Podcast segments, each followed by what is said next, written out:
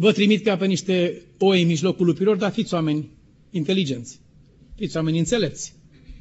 Faceți distinție, deosebiți între lucruri. Cooperați atât de strâns cu Duhul Sfânt, încât să știți când să vorbiți și când să tăceți. Să știți ce să vorbiți și ce să nu vorbiți. Să știți cui să vorbiți și cui să nu vorbiți. Să știți când vorbiți și când nu vorbiți. Lucrarea nu se face haotic sau nebunește.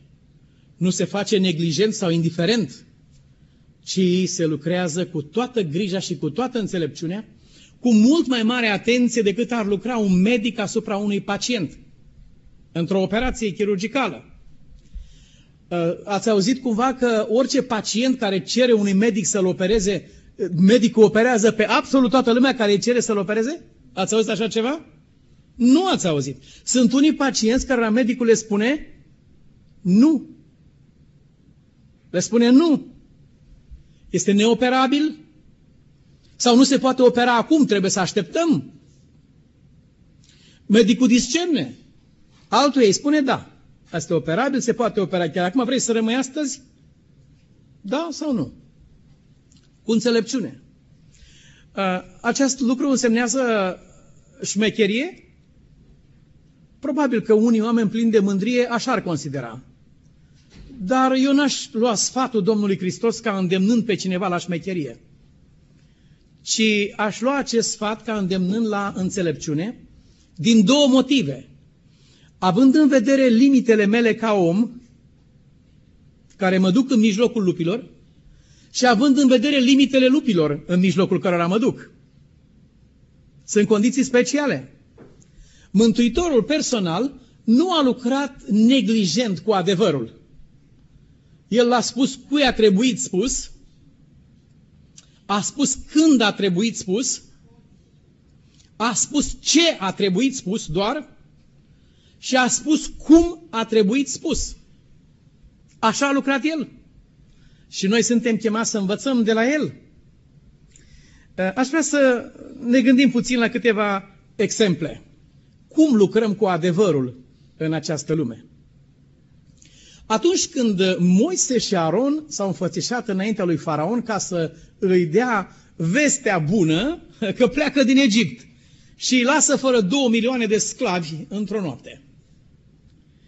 Practic, economia egipteană era toată țesută pe spatele acestor sclavi, care erau bătuți, omorâți, mureau cam la 30 de ani, 40 de ani, cei mai mulți dintre ei. Trăiau niște vieți de, uh, plăcuțe de, înscrise, plăcuțe de ceramică și documente de papirus.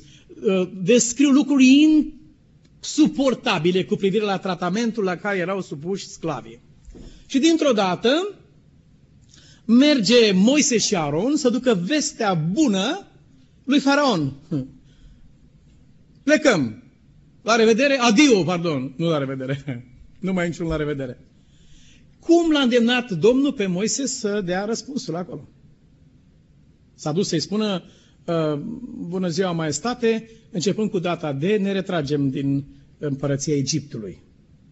Apropo, vom pleca de aici și bineînțeles că vom lua cu noi toate marile valori uh, în pietre și metale prețioase care sunt aici în Egipt, ca să compensăm puțin el vreo 400 de ani de muncă neplătită, care nici cu toate piramidele n-ați putea să le plătiți la un loc. S-a dus să-i spună așa ceva? Nu. Cum i-a spus? Deschideți, vă rog, Biblia împreună cu mine în, în Exod la capitolul 3, 5, pardon. Deschideți la capitolul, Exod capitolul 5. Și de aici vom vedea ce însemnează fiți înțelepți când lucrați cu oamenii. Fiți înțelepți când spuneți cuvintele lui Dumnezeu. Um, au spus, uh, Domnul Dumnezeu lui Israel a spus, lasă pe poporul meu să plece ca să prăznuiască în pustie un praznic în cinstea mea. Praznic însemnând sărbătoare. De acum vă spun că Biblia română va trebui încă o dată tradusă. Generația copiilor noștri nu știe ce înseamnă praznice sau alte lucruri de felul acesta, va trebui să retraducem, să, să readaptăm. Dar ascultați ce simplu. Uh, Domnul Dumnezeul lui Israel, așa vorbește Domnul Dumnezeul lui Israel, lasă pe poporul meu să plece ca să prăznuiască un praznic, în pustie un praznic în cinstea mea. Bun. Ia spuneți-mi dumneavoastră care uh, gândiți că sunteți sinceri sau uh, dumneavoastră ați fi dat una, o astfel de explicație lui Faraon, i-ați fi cerut voie să mergeți să prăznuiți un praznic în cinstea Domnului în pustie? Sau dacă o considerați că sunteți sinceri din aceea, ce i-ați fi spus Domnului? Ce i-ați fi spus lui Faraon? Un prieten al meu s-a hotărât să treacă frontiera uh, pe la Jimbolia. Și, și eu eram frecvent la Jimbolia. Dar nu m-am gândit să trec niciodată. Dacă mă gândeam, treceam, aveam pe unde și știam. Dar nu m-am gândit. Însă prietenul ăsta, uh, un coleg cunoscutul acesta al meu, s-a hotărât să treacă. Dar el este un om sincer. Mă întreb unde e sinceritatea lui când tu vrei să treci ilegal frontiera, dacă ești atât de sincer, nu față de statul român. Dacă ești sincer, ce cauți să treci frontiera, numărul unu. Când ești sincer, te duci și depui acte și... Dar de obicei, oameni care au pretenții din acestea de sinceritate sunt niște, niște cociorbe, să numesc în moldovenește, niște strâmbături de oameni, că ei uh, țin una dreaptă și zece strâmbe, în realitate.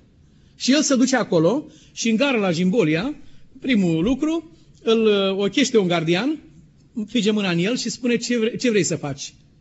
Cu ce ocazie pe aici? Și omul este cinstit, el spune adevărul. Ce a spus el?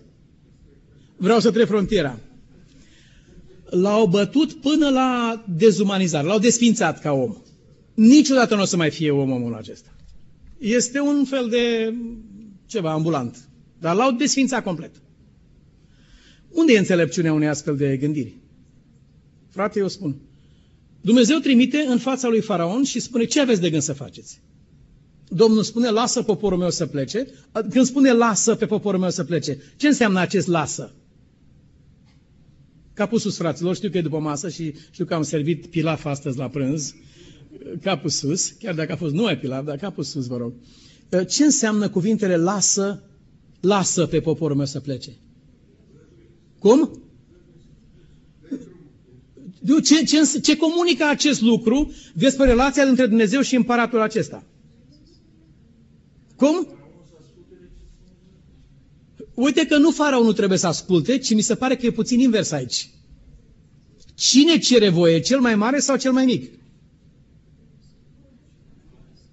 Cel mai mare cere voie? Nu, cel mai mare dă comandă. Și zice drept, trei pași la dreapta, poporul meu să meargă. Atât spune, dacă, dar Dumnezeu nu lucrează în acest fel. Îi arată omului acestuia că îi respectă slujba în care este. După cum Isus respectă pe marele preot, după cum Pavel mai târziu respectă pe marele preot, respectă slujba. Și îi spune acestui om, lasă pe poporul meu să plece. Putea să-i dea ceva crampe la stomac acestui om și să îl roage el pe Domnul să ia poporul afară să plece, cum s-a și întâmplat până la urmă de altfel. Dar nu. Domnul ă, arată și ne dă un exemplu cu privire la respectul pe care trebuie să-l arătăm autorităților. Dar când îi spune aici, lasă pe poporul meu să plece ca să prăznuiască un praznic în cinstea mea.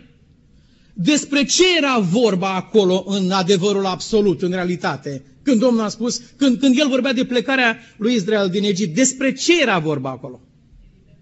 Eliberarea poporului. Era vorba de o plecare definitivă. Era vorba de o poruncă să nu te mai întorci niciodată în Egipt, să nu mai mergi nici niciodată pe drumul acesta. Despre asta era vorba. Și ce îi spune lui?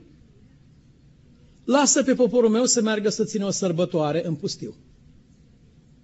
Ce este acesta? E adevăr sau o minciună? Cum? Care a zis o minciună? E minciună adevărată? nu, fraților, acesta este un adevăr limitat. Din pricina cui spune Dumnezeu acest adevăr limitat și nu spune adevărul nelimitat? Din cauza lui!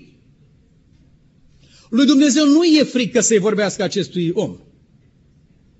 Nu, Dumnezeu nu are obicei să-i fie frică de oameni. Și ne-a îndemnat și pe noi, uh, vedeți că frica de oameni este o cursă pentru sufletul vostru. Dar pentru ca nu cumva omul ăsta să piară de mila lui, îi spune numai cât poate să poarte el. Atât. Și el la ora aceea cât putea să suporte? Vă rog cineva să, să se ridice și să-mi spună, uite cât putea să suporte omul acela la ora aceea. Cât putea el să suporte cu privire la mișcarea lui Israel în pustie? Care era maxim? Atât doar. Nu putea să suporte decât maxim ieșirea pentru o sărbătoare. Mai mult de atât omul ăsta nu putea. Noi nu putem să punem pe spatele cu unor copii greutăți mai mari decât le pot duce ei. Din punct de vedere teologic, merge cineva la unul acasă și basculează peste omul la toate stâncile și toți bolovanii care i-a adunat el în 50 de ani la biserică, basculează peste un om în spate. L-a omorât. L-a omorât. Omul se clatină, se dă înapoi, nu-i trebuie niciodată credința. E speriat săracul. Să fac aia, să fac aia, să fiu așa, să nu fac așa. Ăuliu, să sperie și fuge.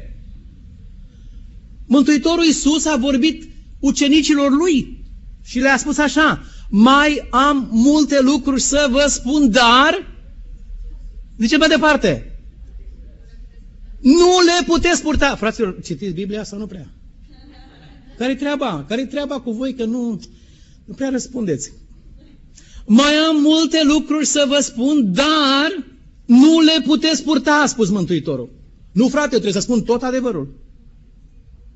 Și așa se face că pe o scenă în Tellerman cineva predică la 1200 de oameni să nu mâncați lapte, să nu mâncați brânză, să nu mâncați... Asta a fost Evanghelia pe care a predicat-o el acolo. M-am îmbolnăvit, am fost, că eu trebuie să traduc acolo. L-am întrebat pe drum, zic, ă, asta este ă, tot ce a avut de spus. Unde a fost Hristos în predica aceasta? Nu știu omul, dar mi-a spus, eu trebuie să spun adevărul drept așa cum este. Uleu, zic, și ăsta a fost tot, eu să spun tot adevărul, a zis el. Și ăsta e tot adevărul tău, lapte și brânză, săracul de tine, zic. Noi aveam ciobani care, pentru care tot adevărul era lapte și brânză, ei altceva n-aveau dincolo de asta. Dar, dar tu, doctor în teologie, te numești, mai conduci un mare institut pe aici până în America și spui că tot adevărul tău a fost să spui la teleormănen despre lapte și brânză. Ești om serios, domnule? Tot adevărul este acesta. Deci eu trebuie să spun tot adevărul. Asta a spus de pe scenă. Era și cald înăuntru, a fost să leșin de câteva ori. Mi se părea că sunt gropi în scenă, nu erau gropi, dar mi se părea că erau, eram pe scenă acolo, mi se părea că se, se scufundă scena cu mine, nu mai puteam să stau acolo. Să văd acei oameni veniți să asculte despre Mântuitorul care a murit peste ei, pentru ei și, uh, și având, și aruncând pe cineva, aruncând peste ei lapte și brânză. Asta a fost tema spusă unor muncitori care muncesc pământul din greu, care aveau propriile lor vite în curte și care trăiau o viață de o mai sănătoasă decât individul acesta din America, asta care mănâncă numai chimicale și otrăburi, vai de el, în comparație cu cei care trăiau acolo. Și el le dădea această lecție lor. Nu, Mântuitor a spus nu. Am multe să vă spun, dar nu acum. Un prieten al meu m-a întrebat, zice, de cât timp știi tu despre mine acest lucru? Ce vorbise el într-o împrejurare? De cât timp știi ce am vorbit eu? Și am spus de 5 ani. Cum ai putut să nu-mi spui așa ceva 5 ani? N-a fost timpul potrivit. Zic, acum a venit clipa potrivită. Mă bucur din toată inima. Niciodată n-ai fi fost pregătit să primești așa ceva. Ai fi intrat în apărare imediat. A trebuit să te mai coși la minte, să mai înțelegem puțin lucrurile. Uite, acum aveți cu alți ochi. Acum putem vorbi. Dar ăștia ultim 5 ani n-am putut vorbi așa ceva cu tine. Dar cum te-ai putut purta atât de frumos cu mine când știai așa ceva? Nu și-am spus, zic, tu și cu prostiile tale sunteți două lucruri diferite pentru mine. Nu te confund pe tine cu prostiile tale. Prostiile tale să se ducă pe pustii, iar cu tine vreau să petrec veșnicia, frățioare. Nu, nu e nicio problemă asta. Dar aștept. Aștept 5 ani, dacă e nevoie 25 de ani aștept până când pot să spun ceva. Am multe să vă spun, dar nu puteți purta, spune Mântuitorul. Adevărul nu se proclamă așa, la grămadă, fără discernământ, fără să gândim la consecințele lui. Nu, așa i-a spus lui Faraon. Mergem să sărbătorim în pustie, în cinstea Domnului. Nu o să poate, e mai mult de atât, trebuie să-mi spui. Eu ți-am spus tot ce am avut de spus ție acum. Peste acest lucru nu schimbăm niciun cuvânt. Conform Constituției americane, am dreptul la tăcere. Dacă vreau să nu vorbesc, am închis gura și Constituția îmi dă dreptul să tac. Și ca atare nu pătrunde nimeni cu bocanci în suflet, unde, unde nu doresc să vorbesc. M-am oprit. Dacă acest lucru este valabil în relațiile sociale, cum trebuie să fie el valabil în relațiile dumnezeiești? Cât trebuie să spune unui om care acum a deschis ochii pe, pe Evanghelie? Care acum vede pentru prima dată? Ce trebuie să-i spun omului acelea? Când trebuie să-i vorbesc omului acelea? M-am consultat cu Dumnezeu când am făcut planul de a vorbi, de a discuta. Sau am mers înainte, fac lucrarea. Observați că uh, Mântuitorul când a zis fiți înțelepți ca șerpii, ne-a îndemnat la o pregătire specială, intelectuală, morală și spirituală. Și chiar fizică. Ne-a îndemnat la aceste lucruri. Acum, uh, adevărul trebuie spus la timpul la care trebuie spus. E o vreme când adevărul poate fi spus și o vreme când el nu poate fi spus. Despre Mântuitorul se spune, Iisus tăcea. Tăcea.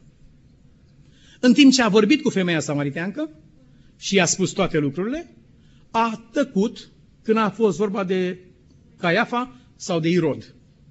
Acolo a tăcut. La fântâna lui Iacob se poate vorbi despre Mesia, Mântuitorul lumii, dar cu marele preot nu se poate vorbi așa ceva. Ca atare a tăcut. Era vremea să tacă. În altă parte, era vremea să vorbească. Mai departe, adevărul trebuie spus în forma în care trebuie spus. Cum spui adevărul? Nu, frate, eu vorbesc deschis, domnule, eu sunt un om deschis, mie îmi place să... Oh, ce frumos ar fi când te duci la doctor, el așa să te ia, să te lege bine și să lucreze deschis omul. Nu așa cu anestezii, cu delicatețe, cu pregătire, cu... Nu, deschis, direct la țintă să meargă acolo. Și atunci ai vedea crăuneală ce ar mai fi pe acolo, să zice, la găinile noastre. Dacă ar lucra cineva așa cu tine.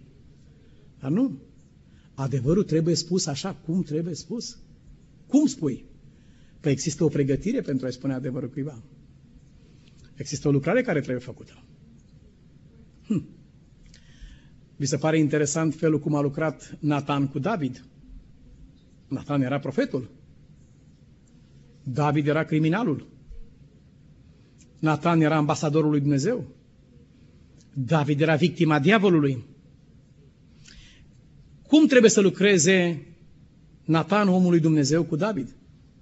Să-l cheme imediat în comitet, după aia să-l scoată în biserică aici în față, să-l voteze, să-l morcirlească, să-l publice după aceea, să îl vezi pe internet, după aceea să anunțe nu știu unde, până la marginea pământului. Așa a lucrat, așa a lucrat Isus cu femeia aceea care a fost prinsă? Nu. No. Isus a scris frumos jos până când toată lumea a ieșit afară nu se discută niște lucruri care țin de sufletul unui om în compania altor oameni. Niciodată. Nu trebuie să fie de față absolut nimeni. Când n-a mai fost nimeni de față, Mântuitorul s-a ridicat, frumos mai e cineva și nu mai este nimeni. Acum poate discuta cu femeia. Acum se discută. Nu, n-a dus-o la Sinedriu, n-a dus-o la... Nu. Acum se discută. Ce s-a întâmplat? Cum ai făcut? Ce ai des? Nu fac parte din, din întrebările lui Isus așa ceva. Niciodată nu fac parte de la Acestea sunt de sorginte păgână, chestiunile acestea. Nu, nu, acestea nu fac altceva decât să multiplice microbii. Ca medicii cu mâinile nespălate tratează un om și pe aia cu mâna nespălată de la ăla tratează pe un altul și așa mureau, știți cum mureau 75% dintre femei mureau infectate pentru că doctorii cu mâinile murdare de la cadavre controlau femei după aceea. Sigur, și au murit toate. Așa se lucrează astăzi, în multe locuri. Doftori din aceștia neinstruiți și murdari, și la suflet, și pe mâini, mută microb de la un om la altul. Este o înțelepciune a lui Dumnezeu în care se lucrează. Când n-a mai văzut pe nimeni Isus, a discutat cu femeia și ce discută cu ea? Discută cu ea despre, uh, despre gravitatea păcatului pe care l-a făcut, despre consecințele păcatului acestuia, despre hidoșenia și urățenia lui. Nu asta vorbește cu ea. Isus îi se adresează cu aceeași expresie cu care s-a adresat mamei lui. Când îi spune femeie, cu aceeași expresie, de mare respect. Prima încurajare, unde sunt părâșii tăi? S-a uitat femeia? Nimeni nu te-a osândit? Nimeni, Doamne. Continuă. Nici eu nu te osândesc. Du-te și îți urez să nu mai păcătuiești. Și așa a început una dintre cele mai frumoase cariere duhovnicești din Sfânta Scriptură. Așa se lucrează cu adevărul. Dar sunt oameni însetați de spectacol, care îi invidiază pe cei căzuți în păcat că n-au fost și în locul lor, și de asta răscolesc tot mai mult probleme de felul acesta și le întorc și pe o parte și pe alta și le e drag să umble cu, cu lucruri de felul acesta. Asta e adevăratul motiv. Iisus căuta să ridice un suflet de om. Fiți înțelepți atunci când lucrați cu oamenii, când încercați să ridicați un om. Ce urmărești în relația ta cu persoana aceasta? Ai nevoie de știri senzaționale de lansat pe piață? Ai nevoie să-ți justifici existența și activitatea ta aici în biserică de frămânți cazuri de oameni de genul acesta? Sau urmărești ridicarea și salvarea acestor oameni? Ce urmărești? Depinde ce urmărești. Fiți înțelepți, a spus Mântuitorul. Luați bine seama ce faceți. Nu? Cum vi s-a părut felul în care Natanii se adresează lui David? Putea să-i spună, împărate, știu ce ai făcut. Ai făcut asta, ai făcut asta, ai făcut asta, ești vinovat de asta, de asta, de asta, ăsta e drumul. Nu. No. Spune o parabolă atât de fină, atât de frumoasă. Un om avea o turmă de oi, altul avea o singură mielușea. Omul ăsta s-a dus acolo. Ce zici, împărate, de treaba asta? Omne, se indignează. Cum să facă? Ăsta, ăsta trebuie omorât pe loc! După care, dar de ce? Să dea patru mie pentru un miel, că așa prevede legea. După care, foarte delicat, Nathan îi spune, omul acesta ești tu, împărate. Dacă Nathan ar fi zis lui, um, tu dai patru mii sau tu ești acesta, ar fi fost greu, dar David a fost cel care a rostit judecata. El a rostit judecata, propria lui judecată. A rostit-o, omul acesta ești tu, împărate. Și când a înțeles mesajul, pătruns de Duhul lui Dumnezeu, a spus, am păcătuit. Am căzut. Și a dat seama. Așa se lucrează cu adevărul. Un om este atras cu Duhul lui Dumnezeu, cu funii de dragoste și câștigat pentru mântuire. Cuvântul lui Dumnezeu nu este un tribunal, ci este un spital care salvează bolnav pe moarte. Mântuitorul spune, n-am venit aici să judec pe cineva, ci am venit să mântuiesc lumea aceasta. Fiți înțelepți când lucrați cu adevărul. Irod îi trimite vorba lui Isus. Vezi că vrea să te omoare, i-a spus farisei lui Isus. Și Isus a spus, duceți-vă și spuneți-i vulpii aceleia. Adică în momentul când i-a spus vulpe uh, și a declarat uh, poziția lui politică în regimul de atunci, uh, acest, vicleniile care sunt între ei, acestei vulpi, spuneți că mai lucrez astăzi și mâine, iar a treia zi voi înceta. Asta a fost răspunsul pe care l-a dat Isus. Cu toate că de atunci a mai trecut atât de mult timp, dar el vorbise profetic. Irod avea să înțeleagă mult mai târziu aceste lucruri. Domnul i-a dat cât putea el purta în acel moment. Nimic mai mult de atât. Avea multe de spus, le-a spus și lor, am multe de osândit în voi. Dar nu. Un om nu poate purta.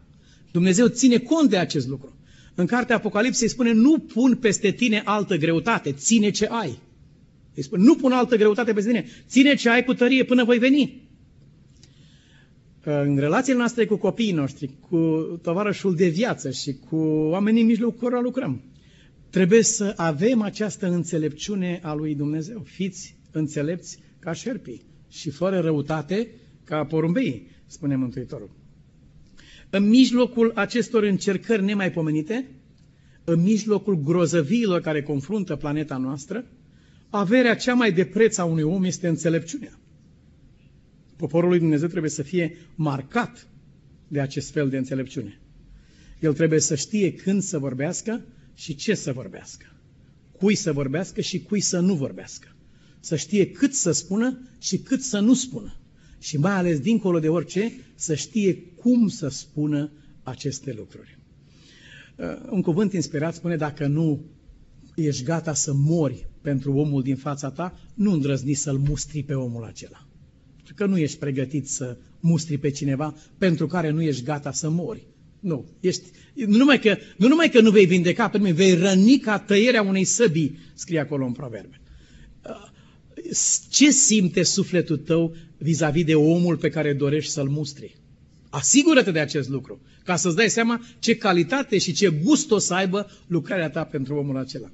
Și aș vrea să, să revenim în locul acesta, în care Mântuitorul spune, fiți dar înțelepți ca șerpi și fără răutate ca porumbei, păziți-vă de oameni. Nu, frate, mie nu mi-e frică, poate să fie cine o fi, domne. Zice în Biblie, nebunul merge direct la moarte, înțeleptul ia seama cum mergem. La nebunul se duce direct în groapă. Și noi toți am făcut nebunii la un moment dat. David merge la cetatea Nob și cere pâine de mâncare și cere sabie preotului din Nob. Și nu se uită în jurul lui cine ascultă ce vorbește el.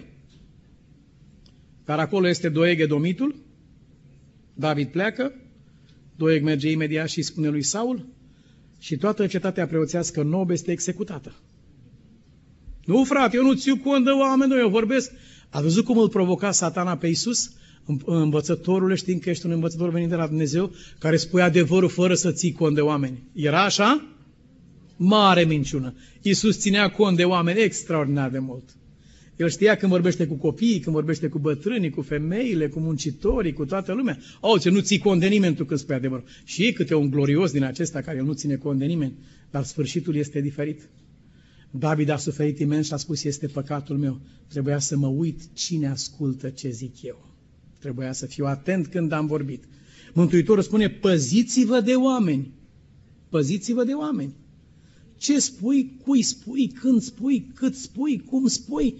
Nu așa, fără niciun fel de... Este atât de amară recolta aceasta a neglijenței și a indiferenței și a lipsei de discernământ în relațiile noastre cu oamenii. Sunt familii care au fost nenorocite prin vorba unui singur om. O singură vorbă de la cineva a distrus complet familia aceea. Sunt familii care au fost salvate pentru că cineva undeva a avut de la Dumnezeu înțelepciunea să conducă pe oameni la Domnul Hristos. Aveți grijă, spune în Biblie, păziți-vă de oameni. Vă vor da în judecata soboarelor, vă vor bate în sinagogile lor. Din pricina mea veți fi duși înaintea dregătorilor și înaintea împăraților, ca să slujiți ca mărturie înaintea lor și înaintea neamurilor.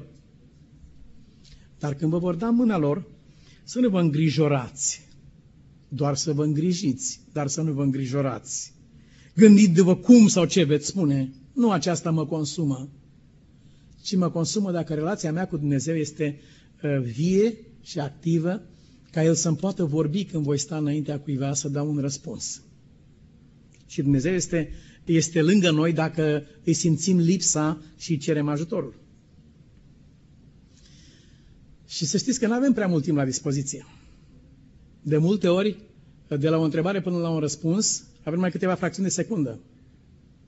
Dacă nu răspunzi în câteva fracțiuni de secundă, înseamnă că taci și tăcerea e un răspuns. Înseamnă că ai și răspuns deja.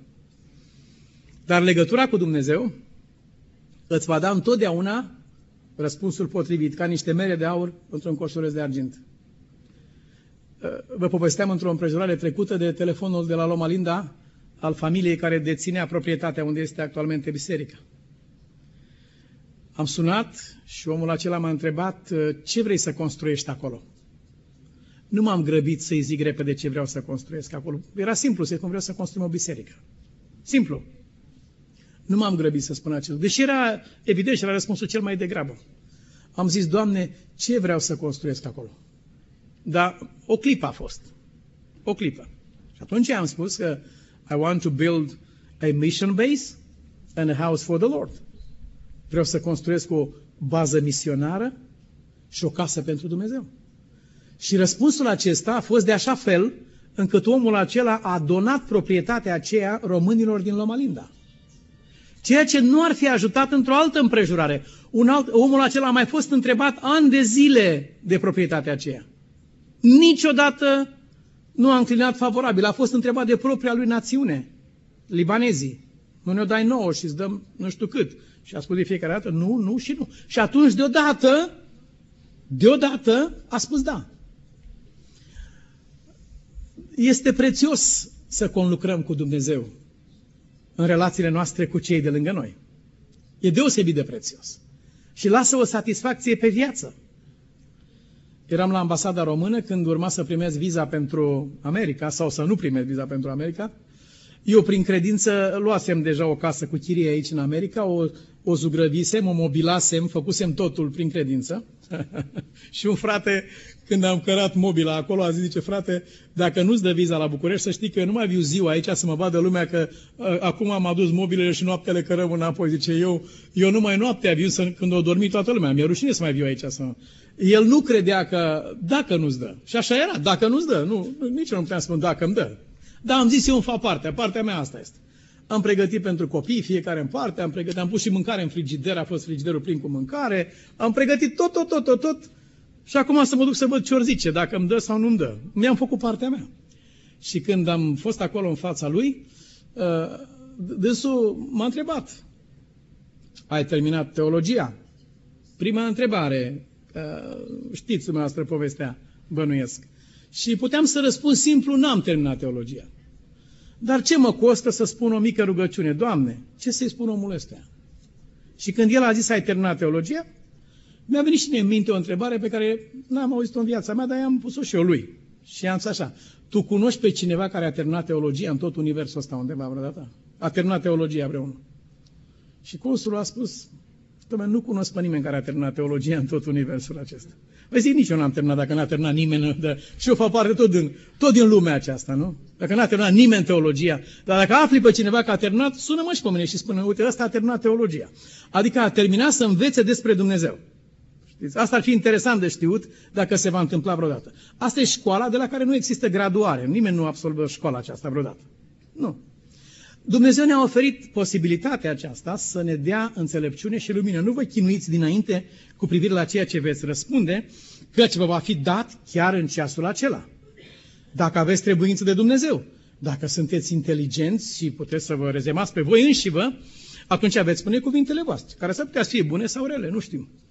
Dar uh, sfatul cuvântului Dumnezeu este să apelăm întotdeauna la Domnul. Nu te bizui pe înțelepciunea ta. Nu te, nu te încrede în înțelepciunea ta. Rează-mă-te pe Dumnezeu. Încrede-te în El. Uh, fiindcă nu voi veți vorbi, ci Duhul Tatălui vostru va vorbi în voi. Fratele va da la moarte pe fratele său și tatăl pe copilul lui. Copiii se vor scula împotriva părinților lor și îi vor omorâ veți fi urâți de toți din pricina numelui meu.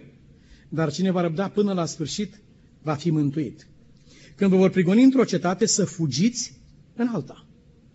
Așa ne-a învățat. Nu, eu stau aici, frate, că Domnul ne păzește. Pe baza aceasta au murit milioane de evrei în Europa care au știut nenorocirea nazistă, au știut ce vine, au avut date exacte, în special cei din România, de la Sighet. Au știut tot ce se întâmplă în lagăr, pentru că un om a fost acolo a fost împușcat împreună cu toți, aruncat într-un șanț, dar n-a murit omul. Și omul s-a întors înapoi în Sighet și a povestit tot ce se întâmplă la Auschwitz și l-au crezut zero persoane. Și au rămas acolo. Încrezându-se în faptul că îi scapă Domnul. Îi scăpa Domnul sau nu? Da. Da. Cum îi scăpa? A trimis pe omul ăla. Aceasta este înțelepciunea. Aceasta era calea pe care Dumnezeu îi scăpa. De aceea spune Domnul, fiți înțelepți ca șerpii și fără răutate ca porumbei.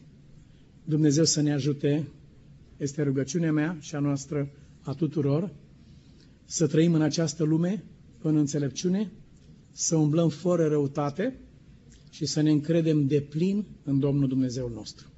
Și El să ne ajute. Amin. Vă invit la rugăciune. Cere spune, Tată, îți mulțumim pentru cuvântul oferit nouă după amiaza aceasta, pentru făgăduința înțelepciunii pe care ne-ai dat-o, pentru binecuvântarea ei și pentru prezența Duhului Tău Sfânt promisă nouă în mijlocul acestei lupte grozave în care ne găsim cu toții. Te rugăm să ne ajuți să umblăm înțelept, Doamne, în lumea aceasta, să deschizi ochii noștri, mintea noastră și să ne ajuți Tatăl nostru ca fiecare cuvânt al nostru și mișcare din viața noastră să proslăvească numele Tău. Tată, te rugăm și pentru familiile victimelor accidentului minier de aici din Statele Unite. Binecuvintează, Doamne, viața lor și pe cei care simt din greu lipsa celor dispăruți. Te rugăm din toată inima, Tată, să binecuvintezi generația în care noi trăim, cu paza și protecția lui Dumnezeu și să oprești nenorocirea pe care satana ar dori să o declanșeze la noapte, dacă ar fi posibil, să oprești nenorocirea aceasta până când vei pecetlui pe cei care te-au ales pe tine, Tată. Rămâi mai departe în viața noastră și ajută-ne ca noi să rămânem în tine și numele Tău să fie binecuvântat în vecii vecilor. Amin.